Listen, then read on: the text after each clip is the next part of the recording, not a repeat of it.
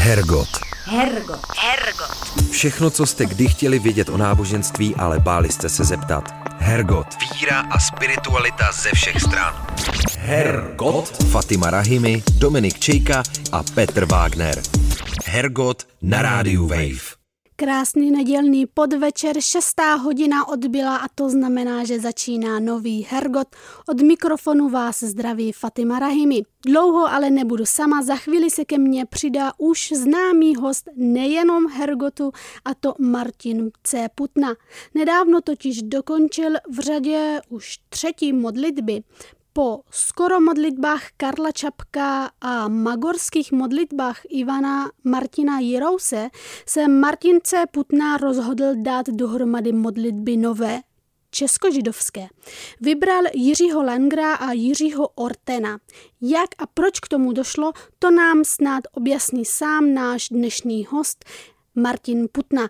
Ještě připomínám, že s Martinem Putnou jsme v Hergotu mluvili jak o čapkových modlitbách, tak o magorských modlitbách a najdete je na webu Rádia Wave. Hergot. Hergot. Hergot. Fatima Rahimi, Dominik Čejka a Petr Wagner. Hergot na rádiu Wave. Zazněl jingle, se mnou ve studiu je v tuto chvíli můj dnešní host, nejenom v Hergotu známý Martin C. Putna. Ahoj. Ahoj. Děkuji, že jsi přišel, že jsi udělal čas a můžeš být tady s námi. A já hned, hned na začátku vrhnu do našeho dnešního tématu, jsem připravila pro tebe.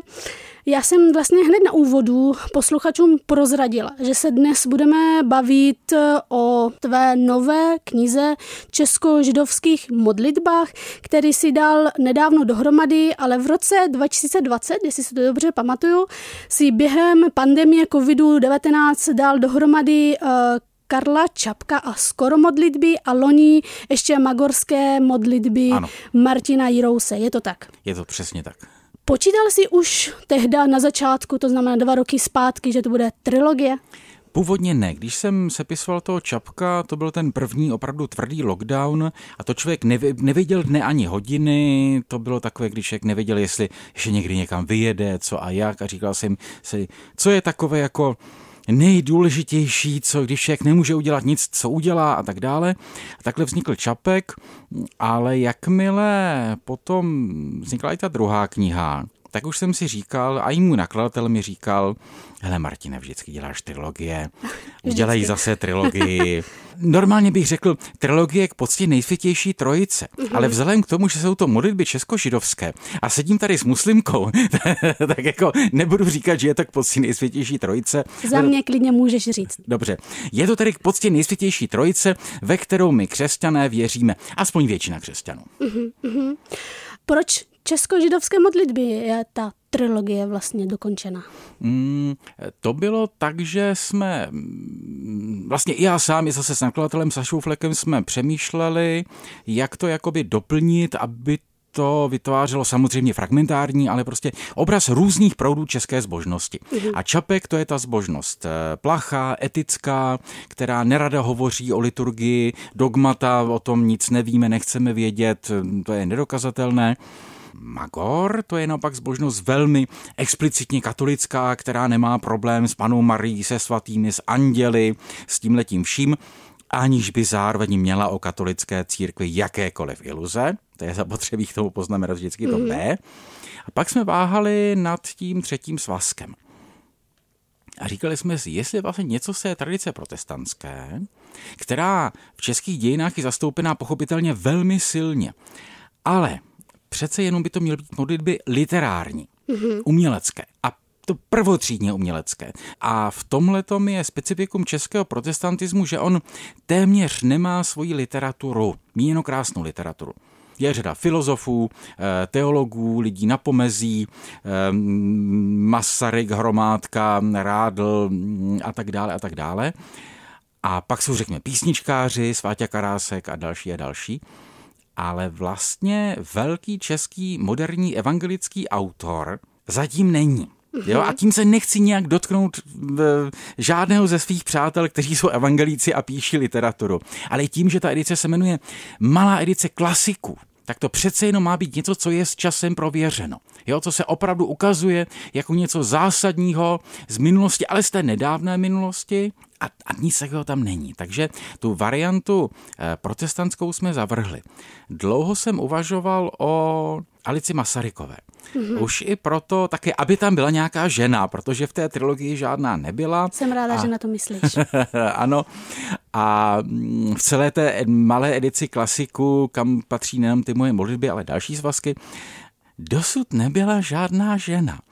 A přesně takhle tak jako přísně lehce vyčítavě, jako se na mě tváříš ty, tak se, tak se tvářila ne, to je i... obdiv, že nás na to myslel. Hele, doba mě vyučila. Doba mě vyučila. Já jsem ještě se generace, ve které se to tak vážně ne, ne, nebralo se to jako, jako leg, legitimní otázka, takové to, a kde je žena, a jak ta doba se prostě mění, staré prostě latinské tempora mutantur et nos mutabuden illis, časy se mění a my se měníme v nich, tak jsem si také zvykl, a jak člověk pořád v kontaktu prostě s mladou generací, tak jsem si prostě na tuhle tu otázku zvykl a už ji beru vážně. A zvláště to připomínala tak jako zase tak se jako takhle přesně jako ty teď tvářila Madla Rutová, která k tomu dělá linority a říkala, no, já jsem ochotná udělat další linorit pouze pod podmínkou, že to bude žena, zase to nebyla žena, ale pak dodala, no tak stačí, že aspoň tedy žena jsem já, čili já, která rejí ty linority. A, a já jsem žena a moderátorka. Tak, takže... výborně, výborně. Takže Alici Masarykovou jsem nakonec ne, rozhodl se, že ta že to třetí nebude Alice, protože tam těch textů nebylo dost. Mm, a nebyly to texty takového toho opravdu jakoby literárního charakteru. Alice je samozřejmě fantastická postava, eh, má zajímavé dopisy, ta korespondence s Plečníkem eh, je pozoruhodná, ale co z jiného, ale přece jenom jakoby není to, není, není to umění, jo, není to básnictví. No a tak jsem se přiklonil ještě k té jiné verzi, totiž, že to, že to české spektrum bude uzavřeno tím česko-židovským. Což je že další důležitý proud, který tady je. A zatímco v literatuře 19. století česko-židovských autorů téměř není, tak ve 20. století je to docela zásadní. Je jich mnoho, ale zdaleka ne všichni jsou česko-židovští autoři zbožní. Jo protože máme taky mnoho autorů, kteří jsou židé původem, rodem, píší česky, zase úplně jiné téma by bylo autoři židovští píší si německy, jo, ale to je jiná, jiná důležitá, ale, ale prostě jiná kategorie. Ale mnozí z nich jsou velmi sekulární a po roce 45 mnozí z nich přijali víru komunistickou. Takže to hledání opravdu jako té prvotřídní literatury, která má potenciál osobit člověka, vlastně to hledání bylo docela složité. Proto jsou na té obálce nakonec dva. Dostaneme se k tomu, ale mě ještě zajímá jedna taková osobnější otázka. Pro Český rozhlas si řekl, že skládáš modlitby, protože sám se neumíš pořádně modlit. Zajímalo by mě, co to znamená je to nějaký horší a horší, no. Já to zkusím specifikovat. Možná to souvisí s tím, jak člověk celý život pracuje s texty a u těch, mm-hmm. te, už těch textů eh, zažil, přečetl, eh, napsal, přeložil strašně moc. A jako bych měl pocit, že mm, když si skutečně hovořit s hospodinem, takže na to žádný text mi nestačí. Jo? Nebo že třeba můžu použít nějakou sony modlitbu starou liturgickou, ty jsou vždycky, ty vždy, prostě vždycky fungují, ale že vlastně nemám skoro žádná vlastní slova. Jo? Mm. Takže jako pomůcku sám pro sebe jsem prostě se obracím k básníkům. Na obálku, jak už si sám uh, řekl, jsou dvě pro mě velké osobnosti nejenom české, ale i světové literatury. Je to Jiří Langer a Jiří Orten. Napadly ti hned tyto osobnosti, nebo je o nich dlouho přemýšlel? Byli rozhodně v tom prvním výběru, ale než jsem se rozhodl, že to sestavím z nich a že jednoho doplním tím druhým, oni se tak jako zvláštně doplňují, k tomu se mhm. třeba ještě dostaneme, jsem samozřejmě se snažil pročíst nebo znovu pročíst všechno, co by tam patřilo dál. To znamená eh, Richarda Weinera, Egona Hostovského, eh, Viktora Fischla, těch autorů je skutečně docela dost. Ale zjistil jsem, že je tam vlastně málo těch modliteb. Mm-hmm. Jo, pořád intence je nikoli hezké texty, nebo jenom hezké texty, ale aby to bylo něco, co se přece jenom nějak obrací k nebesům anebo aspoň je to jakoby komentář k modlitbě. A velká část těch lidí toho, prostě Richard Weiner je prostě velký, velký duchovní básník, ale těch modlitev tam má prostě strašně málo nebo e, židovské inspirace má Vrchlický, který že sám není židovského původu, byť byly spekulace, že Jaroslav Vrchlický byl židovského původu. Říkali, jak je to možný, že ten Vrchlický furt píše o těch židech. On sám musí být žid. To je typická logika toho starého světa. Jak to, že má židy rád? Asi má sám tajnou židovskou babičku. Jo, takže Vrchlický parafrázoval mnoho vlastně starých modliteb hebrejských, eh, že, druhodně tlumočený přes Němčinu většinou, ale tam je problém toho jazyka. Jo, že ten jazyk vrchlického je bohužel přece jenom příliš archaický, takový jaksi květnatý, takový, mm, takový viktoriánsko mm, kodrlinkovatý, nefungovalo to. Takže nakonec mi zbyli tihleti dva, dva Jiří. Jiří Orden a Jiří Langer. Já se vrátím ještě zpátky, mě to nedá, k tomu, jak jsi říkal, že jsi hledal ženy, tak mě jenom napadlo, jestli tam nebyl prostor taky hledat dvě ženy vedle sebe. To si píš, že jsem hledal, toho málo. Ale, mm, ale není. Jo, ale není tam skutečně ta česko-židovská literatura 20. století je naprosto uh, totálně maskulinní. Je to, jestli mohu užít toho termínu eh, sausage party, eh, naprosto, termín, který jsem se naučil od svých studentů samozřejmě, eh, naprosto čirá. Takhle, je tam jedno, ale jedna, jedna možnost, jedna vlastně zapomenutá, ztracená postava. Když člověk přijde do Majzlovy synagogy, kde jsme taky dělali vlastně prezentaci té knihy, tak je tam mezi těmi knihami, kde vlastně jakoby to staré židovské písemnictví, stará židovská kultura v Čechách, do osvícenství, tak je tam knížka paní Rivky Tektiner. Mm-hmm což byla žena, bohužel víme o ní vlastně strašně málo, prostě někdy v 16. století ani nevíme úplně přesně, jestli skutečně byla z Prahy která napsala v jidiš takovou prostě vzdělávací zbožnou knihu pro ženy a tam mají být i nějaké básně. Takže už jsem i vlastně dočetl toho, že dnes nějaká badatelka v Německu o tom už prostě vydala nějakou studii. Takže ta naše prostě pražská rivka ze 16. století tam jakoby čeká na nějaké objevení. Ale přece už zase bylo příliš daleko od toho původního tématu, eh, takže mm, vyzýváme tímto všechny rivka. Máme tady jednu jidiš rivku zajímavou, kdo pak se jí bude věnovat. Já se teda vrátím zpátky ke knize. Je, ta kniha je rozdělená podle židovského kalendáře uh-huh. a ty přiřazuješ ke svátku texty. Ano. Rozumím to tam dobře. Co tě vedlo k takovému rozdělení? Je to, řekneme, ten předpoklad z úvodu, že bude to sloužit i lidem k modlitbám? Vlastně mě k tomu dovedly ty texty sami. Mm-hmm. Tak jako u Čapka a u Magora člověk nejdřív čte texty a pak se mu začne teprve vynořovat schéma knihy. Čili nebylo to, že jsem si na počátku řekl, tak vezmu si prostě židovský svátkový rok, tak jak jde od prostě rož Hašana až prostě zase jako dokola a teď se k tomu nějak přiřadím. Ne, začal jsem si vlastně vybírat jednotlivé texty, které jsem měl pocit, že jsou jako velké, krásné a oslovující a tak jako je řadit vedle sebe a za sebou.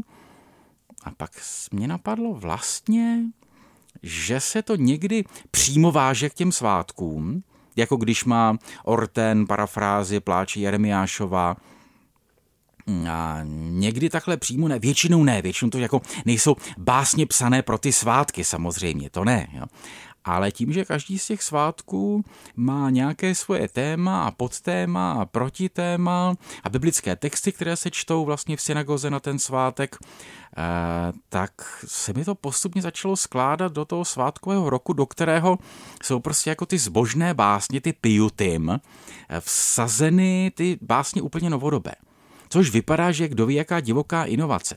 Ale to je vlastně něco, co je v židovské tradici strašně normální. To je velmi tradiční věc. Když si člověk otevře Sidur, tedy vlastně modlitební knihu judaismu, no tak tam jsou dnes už jako pevná součást liturgie eh, básně, jako je Adon Olam, Alecha Dody a další, což jsou výtvory středověkých autorů, kteří mhm. žili ve Španělsku nebo v Německu. A ten termín piut vlastně znamená prostě zbožná báseň. A některé z těch zbožných básní, které původně byly jakoby osobní nebo byly komentářem té liturgii, vlastně pak do ní vstoupily. A v křesťanské tradici je to taky tak. Jo? Vlastně tam e, řada těch hymnů, které, se, e, které jsou součástí breviáře, tak napsal ku příkladu Prudencius vlastně jakoby asi soukromou liturgii. Jo? A oni prostě vstoupili do toho a dnes se prostě čtou, aniž by, až by vůbec bylo to Prudenciovo jméno. Jo? A tisíce lidí, kteří čtou latinský breviář nebo to v nějakých překladech, prostě čtou verše římského básníka ze čtvrtého století. A co už může být větší podsta pro básníka, než že jeho verše čtou tisíce lidí, kteří vůbec nevědí, kdo on byl. Je to skutečný básník a ne, ne jenom běžný egomaniak, který říká, já jsem básník, zblázněte se. A to ta kniha připustí tak, že když bude třeba Pesach, tak uh, můžeš vzít knihu a přečíst teda texty k tému k Pesachu? Mm, to už nechám na těch, to už nechám na druhém životě té knihy, jo? jestli někdo někdy, eh, někdo někdy to použije skutečně tak, že na Pesach eh, jak si přiřadí k těm modlitbám, které už v tom, mm, už té modlitební knize příslušné v té Hagadě jsou, takže se řekne a vlastně můžeme si k tomu přečíst ještě teď po večeři mm, ještě tadyhle jednoho Langer nebo Ortna. Třeba, já budu rád. Hergot. Hergot. Hergot. Fatima Rahimi, Dominik Čejka a Petr Wagner. Hergot na rádiu Wave. Ty jsi pro nás připravil nějaké ukázky, že jo? Mm-hmm. Poprosím první ukázku. Tak, prosím tě, připravil jsem si tady jednu ukázku z Jiřího Langera, z jeho erotiky Kabaly. Jak šel hlubokým lesem, sešel náhle z cesty a nevěděl, co dál. A naraz byl večer a svatý den se ohlašoval. Muž se ale neuměl z paměti modlit a ani žádnou modlitební knihu sebou neměl. A když tu tak proléval hořké slzy nad svými velkými hříchy a nad svou neznalostí modlitby ke svatému dni, seslal mu Bůh dobrý nápad. Chuďas povstal, odříkal abecedu a pravil k Bohu. Pane světa, ty jsi tak moudrý, že zajisté znáš naspaměť všechny modlitby dnes smíření. O, přijmi přece tuto abecedu a sestav si z ní modlitbu sám. Což je z těch flangurových vyprávěnek historek, či to není jeho původní, té tradovaná prostě chasická historka, a já jsem tohleto vřadil do eh, kapitoly, která se váže, tady šustíme, je svátku Simchat Tóra, neboli radost z Tóry, což je ten svátek, kdy se židovská komunita, pochopitelně v zemí, kde může, čili zdaleka ne všude, jak si eh, činí viditelnou v očích světa tím, že prostě ze Simchat Tóra, radost Tóry, dočetla se Tóra, to ten roční cyklus těch čtení, těch paraš z Tóry prostě je ukončen eh, a vyjdou ven a pochodují s tou Tórou a tančí s Tórou. Je to prostě jako velká, velká paráda. Je dochována jedna fotografie z 90. let, kde takhle... Na to jsem vzpomněla jen tak mimochodem. Ale popisuj, určitě popíšeš líp. Ne, popiš to ty, protože mě zajímá, jak, jak někdo, kdo to, kdo to, eh, jak si, kdo k tomu přišel takhle až druhotně, jako jak to vnímá. Co na té fotografii je? Já jsem teda musím říct, eh, se přiznat, že jsem to viděla poprvé třeba 4-5 let zpátky a mm-hmm. náhodou, když jsem eh, na Wikipedii, já to teda v noci dělám, takže po Wikipedii, tak jako si čtu a link, eh, otevírám linky a nějak jsem se k tomu dostala a musím říct, že první pocit, opravdu, co jsem z toho měla, je nějaký jako hrozně pozitivní energie. Pamatuju si to teď. Dobře. Nebylo to a na to tak. já bych... Ne, ne, určitě, jenom to, víš, na, na tu větu já vždycky říkám, a já na energie nevěřím. A... Rozumím ti, ale mě to v tu chvíli prostě nějak zlepšilo náladu. Bylo pozdě večer, byla jsem unavená, ale úsměv jsem měla. Jasně, tak přece jen popíšeme, co na té fotografii je. Tam jsou představitelé české židovské komunity a e, mezi nimi stojí Václav Havel, Václav Havel který se ano. prostě účastnil tohoto svátku jo, který sám vlastně eh, jaksi formálně byl katolíkem, eh, fakticky člověkem z té čapkovské plaché zbožnosti, ale na rozdíl od toho čapkovského, on neměl problém se zúčastnit jakékoliv bohoslužby. Jo, na kterou pozvali, říkal prostě proč ne, proč ne, takže se takhle prostě účastnil eh, Simchat Tora. No a Simchat Tora je tedy svátek, který připomíná, že jsme dočetli, výborně, a začneme číst zase znovu od začátku Genesis, a zároveň v tom přeneseném smyslu je to svátek svaté učenosti, protože jedna věc, kterou... Co to znamená? To, to, to, to se pokusím vysvětlit. Dostaneš se k tomu, výborně. Eh, jedna z věcí, která mě na judaismu fascinuje, je ten důraz na tu vzdělanost, na to učenost, že prostě máme svatý text a ten text musíme se sakramensky důkladně znát, a abychom ho poznali a porozuměli, používáme znalosti těch, kteří tu byli před námi, takže ta Tóra pak má komentáře a komentáře k komentářům. A celá ta vlastně židovská učenost trvající prostě tři tisíce let je vlastně kultura komentářů, výkladů, je to prostě pyramida, která akorát, že stojí vlastně na špičce, že na začátku je ten vlastně poměrně stručný text Tóry a na tom prostě v naší současnosti jsou je prostě ty jako komentáře komentářů. A e, přenesení to pak znamená, že zbožnost je také učenost. E, že ta představa zbožného prostáčka, která je tak typická pro křesťanství, e, specificky pro katolicismus a pravoslaví, to je v judaismu naprosto nepředstavitelné. Jo? Je-li svatý prostáček, to je výjimka, to je ta výjimka, která potvrzuje pravidlo.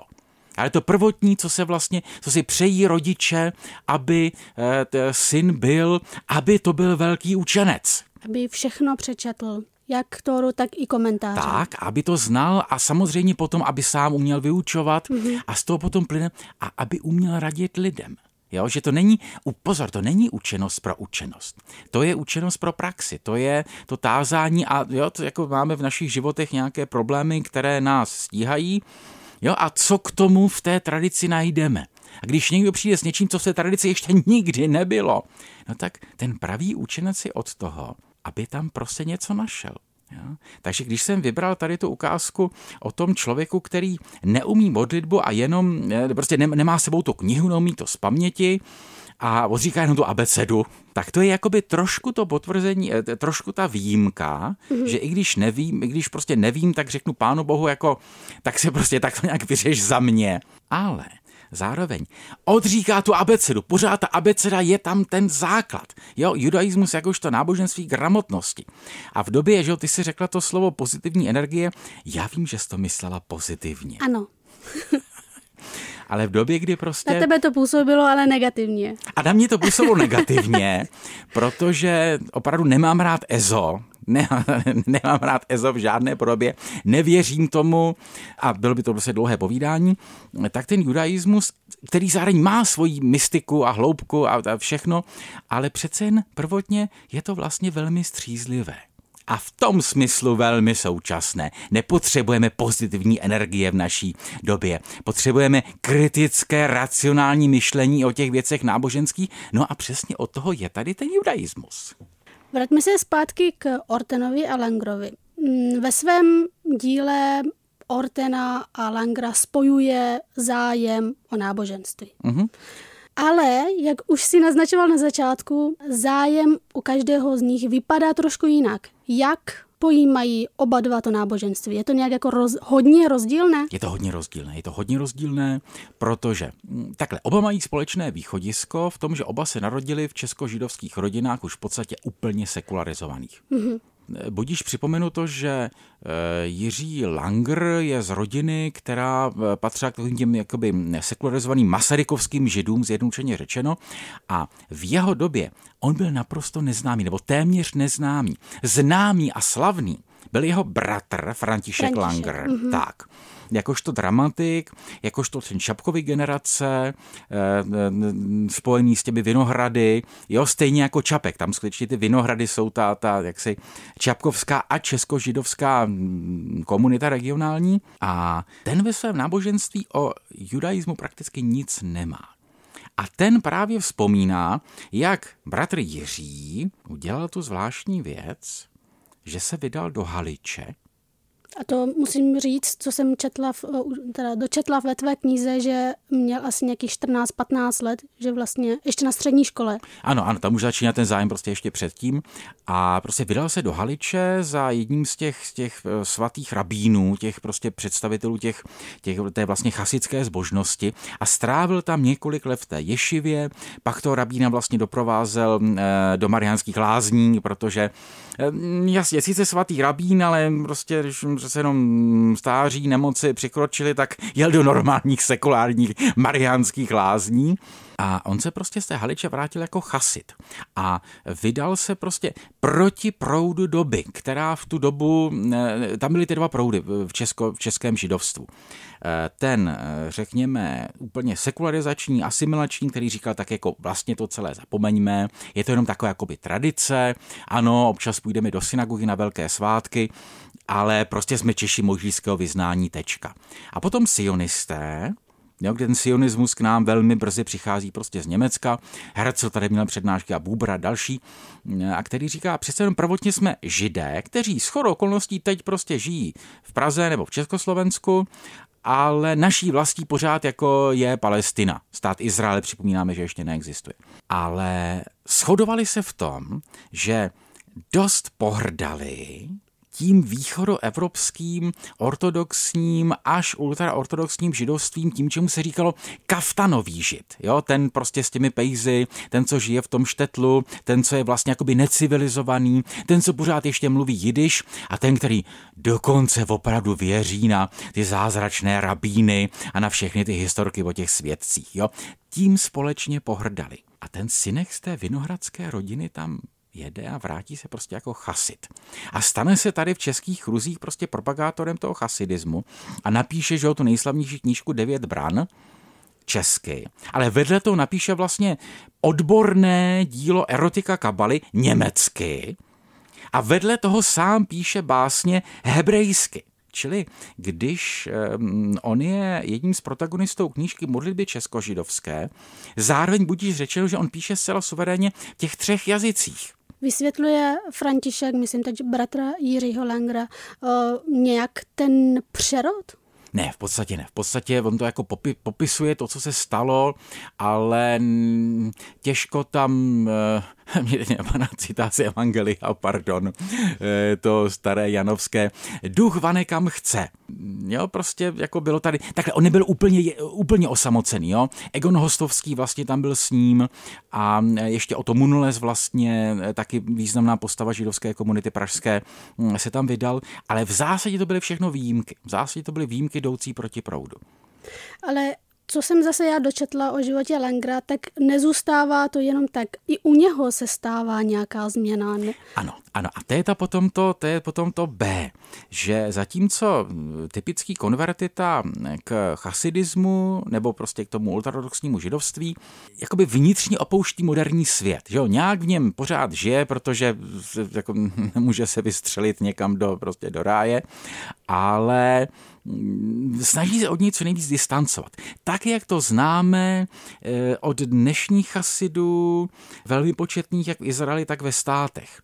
Eh, připomínám eh, ten seriál Unorthodox, jo, o té dívce, která vyrůstá v ultraortodoxní chasické rodině a má toho dost a chce z toho pryč. V New Yorku jenom tak mimochodem a pak se stěhuje vlastně za svou matkou do, do Německa. Ano, ano. A Berlín se pro ní stává paradoxně prostě pro židovku z Ameriky se Berlín stává tím místem osvobození. Je nádherný seriál. No a Langer stává se chasidem, zůstává chasidem, ale v zápětí po tom návratu on objevuje psychoanalýzu, což je taky plod židovské učenosti. Jo? Asi je nutno říct, že i Freud měl všelijaký vztah k náboženství. No samozřejmě, o tom je řada spisů, že jako prvotně to náboženství jakoby odhaluje, nebo odhaluje, prostě říká, že je vlastně špatně, že to je prostě všechno prostě potlačené um, úzkosti a zdeformované vztahy s matkou a s otcem. Uh, Freud, prostě psychoanalýza, kdy asi jsou lidé, kteří na to ještě věří v té doslovnosti. V jeho době to mělo skutečně charakter jaksi velmi revoluční, to, že řekne prostě a za vším jsou prostě uh, rodinné vztahy a nějaké, nějaké prostě potlačené touhy.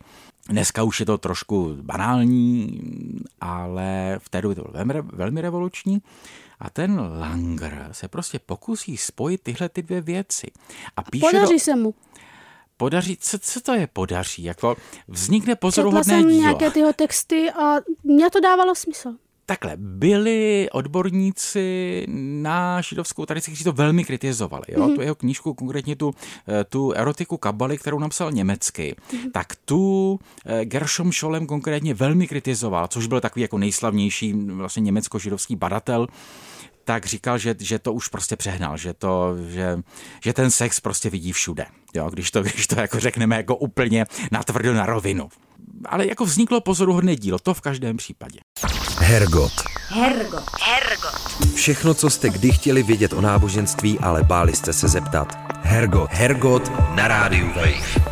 Teď se krátce ještě zmíníme o Ortenovi, protože nemáme moc času, ale ty to vyprávíš tak hrozně, hrozně krásně, že bych tě nechala mluvit, ale náš čas Ale se nesmíš, krátí. nesmíš. Náš čas se krátí, tak ještě krátce prosím k Ortenovi, jak on to měl k, s náboženstvím. Eh, Orten, eh, tady to pak řeknu vele stručně takovým jako smutným aforismem.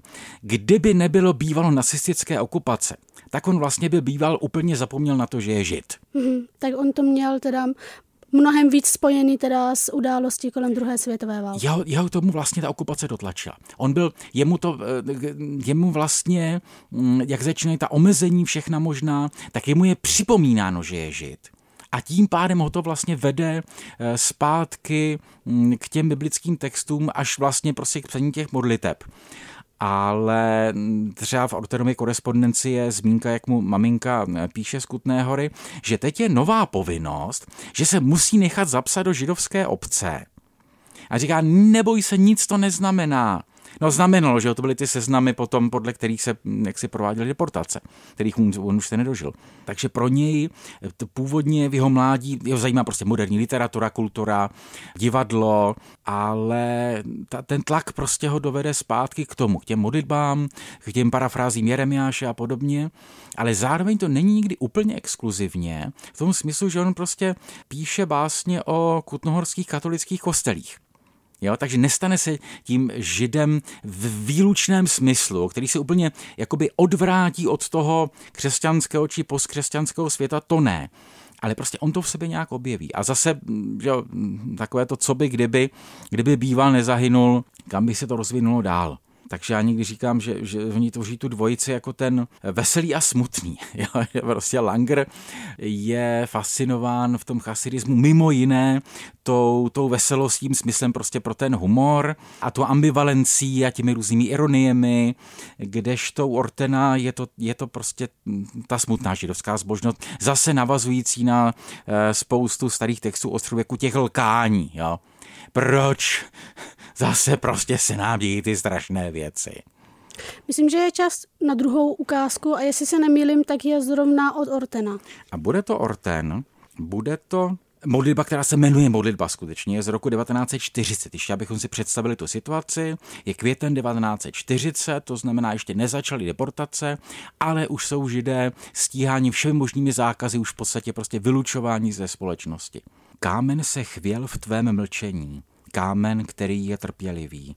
Hle, tyto ruce těchto těl, ty ruce bez ženy, hle, oheň pálí je, už hoří jako dříví. O, bože bez uší, bez tváře, bez podoby, ty jenž si stvořil bez práví, pohni již rukama, rozmetej dílo zloby, o bože loudavý. Což je v tom smysl nějaký vždy křížkem jen mne navštěvovat? Kde je tvá láska? Kde jsou zázraky, v nichž mohl bych se schovat? Víra si nohu zlámala. Uzdraví, umíš-li to. Schne, rozpadá se bezmála. V srdci jemuž je líto. Mm, V knize vystupují i jiní autoři. Jak se tam dostali oni? Mně bylo líto těch jednotlivých modliteb, které by zůstaly stranou. Jak jsem říkal, jsem procházel prostě pokud možno všechen dostupný českojazyčný materiál. Záměrně nechávají stranou to německojazyčné. A říkám, tady má Weiner krásnou věc. A Hostovský, který je úplně sekularizovaný, najednou cituje jednu tu chasickou píseň Dudele. A je tam František Gottlieb, což je vlastně první český sionista, sionistický básník, úplně zapomenutý. A u mnoha z nich jsem našel takové jako drobnosti. Říkám si, to je škoda. A napadl mě ze židovské tradice ten pojem minyan. Neboli tam modlitební desítka. To, že eh, tradičně máli být modlitba v synagoze, musí se sejít deset mužů. Někdy se potom, tak jsou takové ty vtipy, že si pak jako platí toho desátého, jo, který třeba vůbec není zbožný, vůbec si ho nevážej, ale aby to bylo platné, tak prostě musí tam být, musí tam být ten desátý. Jeden film vlastně nedávno americký, který se jmenuje Minian, přesně ukazuje takovou zase komunitu v New Yorku. A tak jsem jakoby ty dva doplnil osmi dalšími na tu modlitební desítku. Ale pořád mi to nestačilo, protože pořád tam ještě byli další autoři, kteří už jsou z té židovské tradice úplně vzdálení.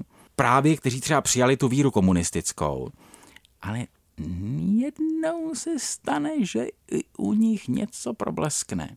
A pak ještě fenomén, eh, já to řeknu jako hodně zjednodušeně, českých židofilů. Jo, my často mluvíme o antisemitismu, ale existuje taky filosemitismus, někdy chytřejší, někdy, někdy trochu takový ne, ne, moc jako hra, někdy trošku necitlivý jak říká Karol Sidon, že jako opatrně s tím objímáním, jo, my zase jako radši nechte nás bejt, jo, to bude lepší. Ale přece jenom jsou tam i u těch českých, jako, čili jde o autory, kteří vlastně nejsou židé rodem, ale zajímá je židovská tradice, jo, nějaký to fascinuje. A ono to i pro tu židovskou literaturu a i pro českou tradici někdo docela zásadní. Jo? To je ten vrchlický, eh, to je Zejer pochopitelně, to je Jirásek, který nemá s židovským světem vůbec nic společného, ale on je humanista. A když hledí do českých dějin, tak vidí židy mezi těmi pronásledovanými a tudíž prostě pro ně vyjadřuje nějaké sympatie. Eh, a z úplně moderní doby, to je vlastně nejmladší autor, který tam přítomný, to je Milan Balaban, čili evangelický teolog, který zesnul teprve před pár lety, který byl a zůstal evangelickým, ale zároveň vždycky mluvil o tom tématu hebrejské víry, jo? že naše víra má být hebrejská, ne že všichni se mají modlit hebrejsky, jo? to přece jazykově trošku náročné, kdo to někdy zkusil, tak ví, ale hebrejská tím typem, tou, říká ta procesuálnost víry. Dostal bych se do jiného vyprávění. Takže i z těch jsem prostě vybral tu, tu druhou desítku. Takže nakonec těch, těch chlapů je tam vlastně, já to počítám, 20. Prosím tě, v té, eh, v té knize je tolik her s čísly, že už jsem některé ty hry sám zapomněl. Ten si hraju s tou dvojkou, hraju si s jedenáctkou, kde je tam 11 těch kapitol, eh, krát dvě, což je 22 hebrejských písmen. Je tam spousta různých, řeknu, kaba, lehce kabalistických hříček. Ať si je tam objeví každý. My už jsme na začátku říkali, že ta kniha je rozdělená podle uh, židovského kalendáře a přiřazená texty vlastně jsou k svátkům. Mm-hmm. Dalo by se nějak obecně říct, o čem ty, řekneme, náboženské texty Langra uh, i Ortena, ale i dalších jsou?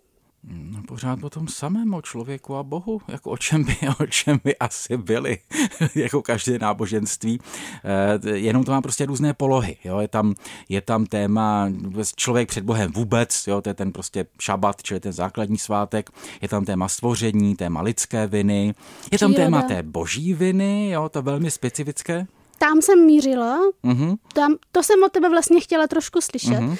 protože mě to zaujalo, já když jsem to četla a teď vidím, jak vlastně člověk se hádá s Bohem, což uh-huh. ano, proč ne, ale je pak schopen zažalovat Boha uh-huh. u soudu, tak jsem si říkala, je to jenom specificky pro z těch abrahamovských náboženství, pro judaismu jenom? Já mám pocit, že jo. Eh, do té míry, jak, jako, jak, jak znám křesťanství nepoměrně lépe než judaismus, a nenarazil jsem nikdy na podobnou, když někdo jako, jako vyčítání Bohu no, velmi opatrně. A stěžovat si člověk stěžovat může. si, jako stěžovat to jo, samozřejmě. Ale opravdu takové to jako vyčítá, jako nadávání pánu Bohu, jak prostě špatně řídí svět a špatně zařídit můj vlastní život. To, a, tak soudit ho to jsem skutečně nikdy nenašel. No a ty mi teda pověs, jestli v islámské tradici něco takového je. No je, já teda zase musím říct, že islám znám jako praktikující muslimka, protože jsem vyrůstala v praktikující rodině a, a studovala jsem to několik no, let, no. ale neznám to zas do široka, takže bych nechtěla šířit uh, nějaké dezinformace. Ale, ale co já to. vím, no. tak bylo považováno z toho, co vím, vždy mm-hmm. za rouhání. Mm-hmm, no, ano, ano, ano.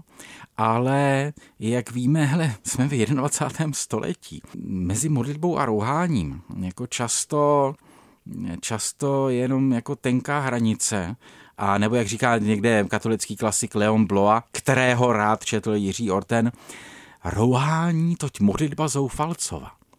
A naopak, pokud se modlí, takzvaně modlí Putinův patriarcha Kiril, tak je to to nejstrašnější rouhání, jaké si dovedeme představit a měl by na ně okamžitě sletět blesk. Jo, takže to... Mm, eh, ano, tradiční, jak si v tradici, prostě buď to se modlím, nebo se rouhám, obojí najednou nejde. V praxi to často velmi souvisí. A kdo se nad tím pohoršuje, tak asi nebyl nikdy v životě ještě pořádně zoufalý.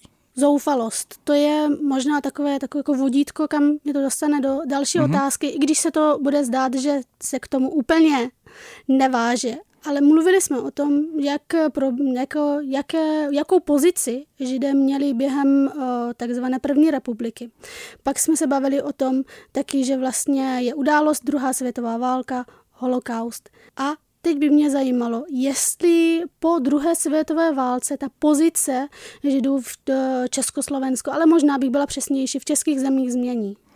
Změní se samozřejmě zcela zásadně. Je, už prvotně tím, že ta komunita je, je prostě zlomkem té, co byla předtím. Prostě velká část je vyvražděna, e, část e, utekla a už se nevrátila. A i z té části, která přežila, mnozí odcházejí. Eh, někteří už v roce 45, když prostě vidí, že hm, říká, už vlastně jako v té poušti prostě nechtějí být, nechtějí prostě jako žít na hřbitovech svých komunit. Eh, to je případ Richarda Federa, kolínského rabína, který byl vlastně starý pán, ale prostě on jediný přežil svoji komunitu a žil ještě strašně dlouho, byl úplně zoufalý, říkám, jak čemu já tady teď jsem. Eh, mnozí odcházejí po roce 48, protože nechtějí komunistický režim.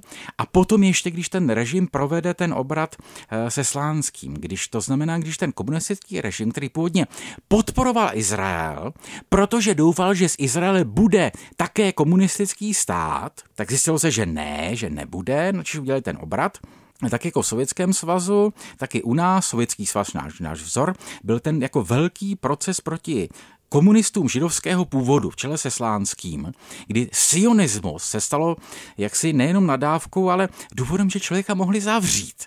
Jo, a mnohé skutečně zavřeli.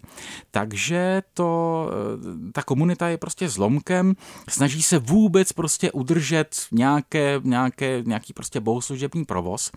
A velká část těch vlastně židů, kteří tu jsou, už nejsou židé zbožní a stávají se těmi židy komunistickými. To je, je ve zkratce asi popisuješ těch pět poloh, o kterých píšeš v knize, je ano, to tak? Ano, ano, ano. Jo, to znamená, že tam, že nejdřív se tom vlastně vůbec nemluví a pak od 60. let zvolna začíná takový jako revival zájmu o judaismus a to jak u autorů, kteří sami jsou židovského původu, eh, Norbert Fried, Ota Pavel, eh, Arnold Šlustik, mnozí další, taky u těch, kteří sami vlastně židy nejsou, Josef Škvorecký ku příkladu, eh, kteří se jako vracejí k tomu tématu, ať už tedy vlastně k Shoah, a nebo k tomu životu, který tady byl předtím, jo, za té Masarykovské republiky, která se velké části židovské obce jeví jako ten ztracený ráj, ten zlatý věk. Jo, Masaryk přítel židu.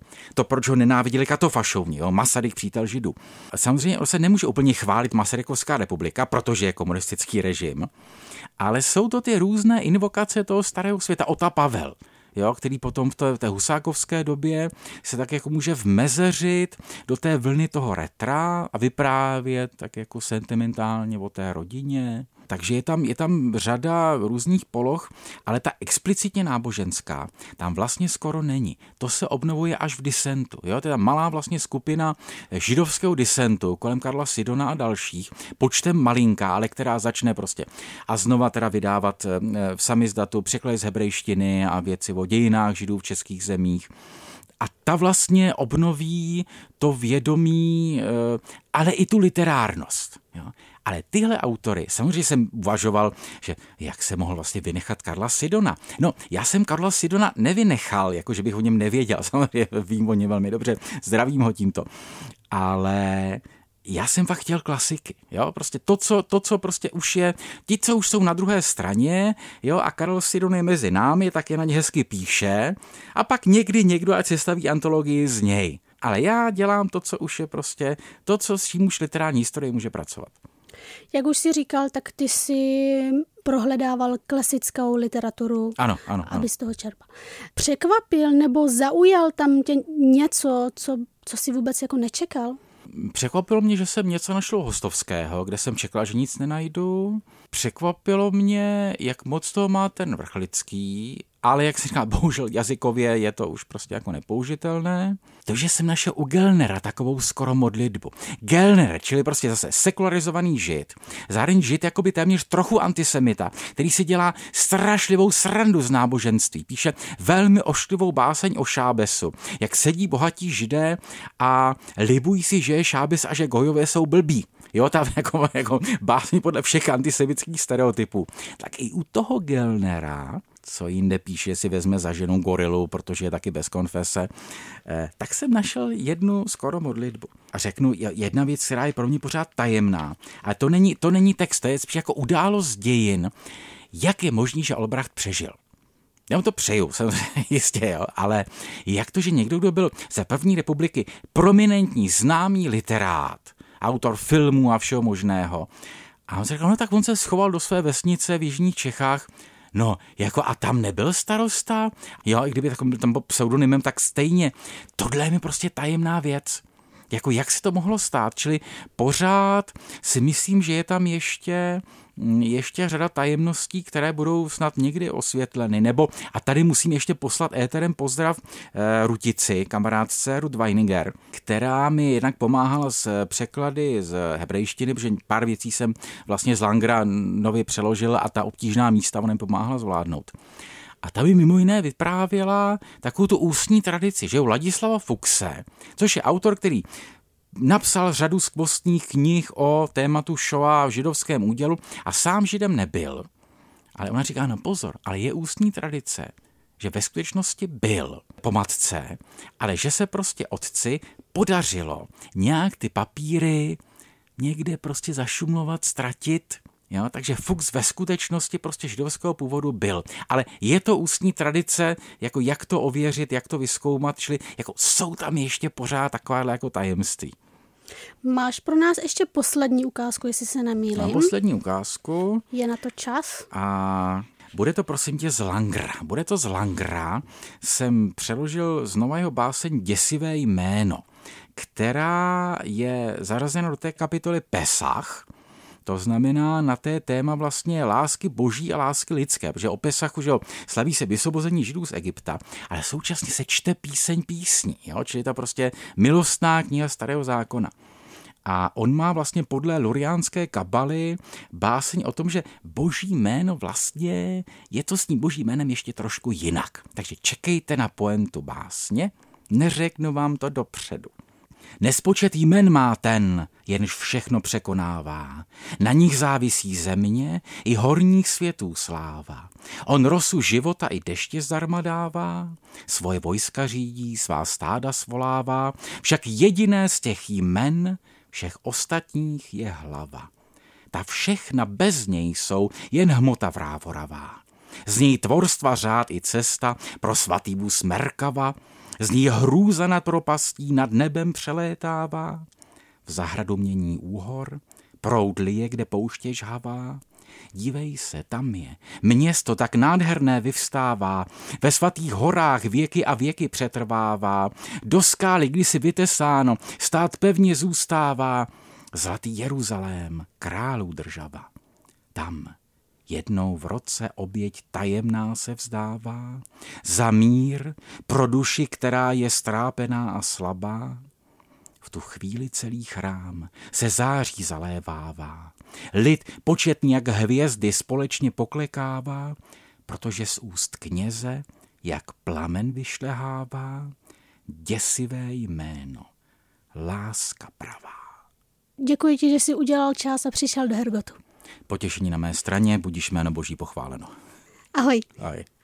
Hergot. Hergot. Hergot. Fatima Rahimi, Dominik Čejka a Petr Wagner. Hergot na rádiu Wave. To byl pro Hergot na rádiu Wave literární kritik, známý host Hergotu Martin C. Putna. Doufám, že dnešní modlitby se vám také líbily a třeba si na ně vzpomenete, až se budete chtít také modlit, nebo jenom tak si čist. Mějte hezký den, příští týden bude na vás zase těšit nový Hergot, možná v trošku jiné sestavě a od mikrofonu se loučí Fatima Rahimi. Boží keci a příjemná astrální setkání. Hergot. Poslouchejte podcast pořadu Hergot kdykoliv a kdekoliv. Více na wave.cz lomeno podcasty.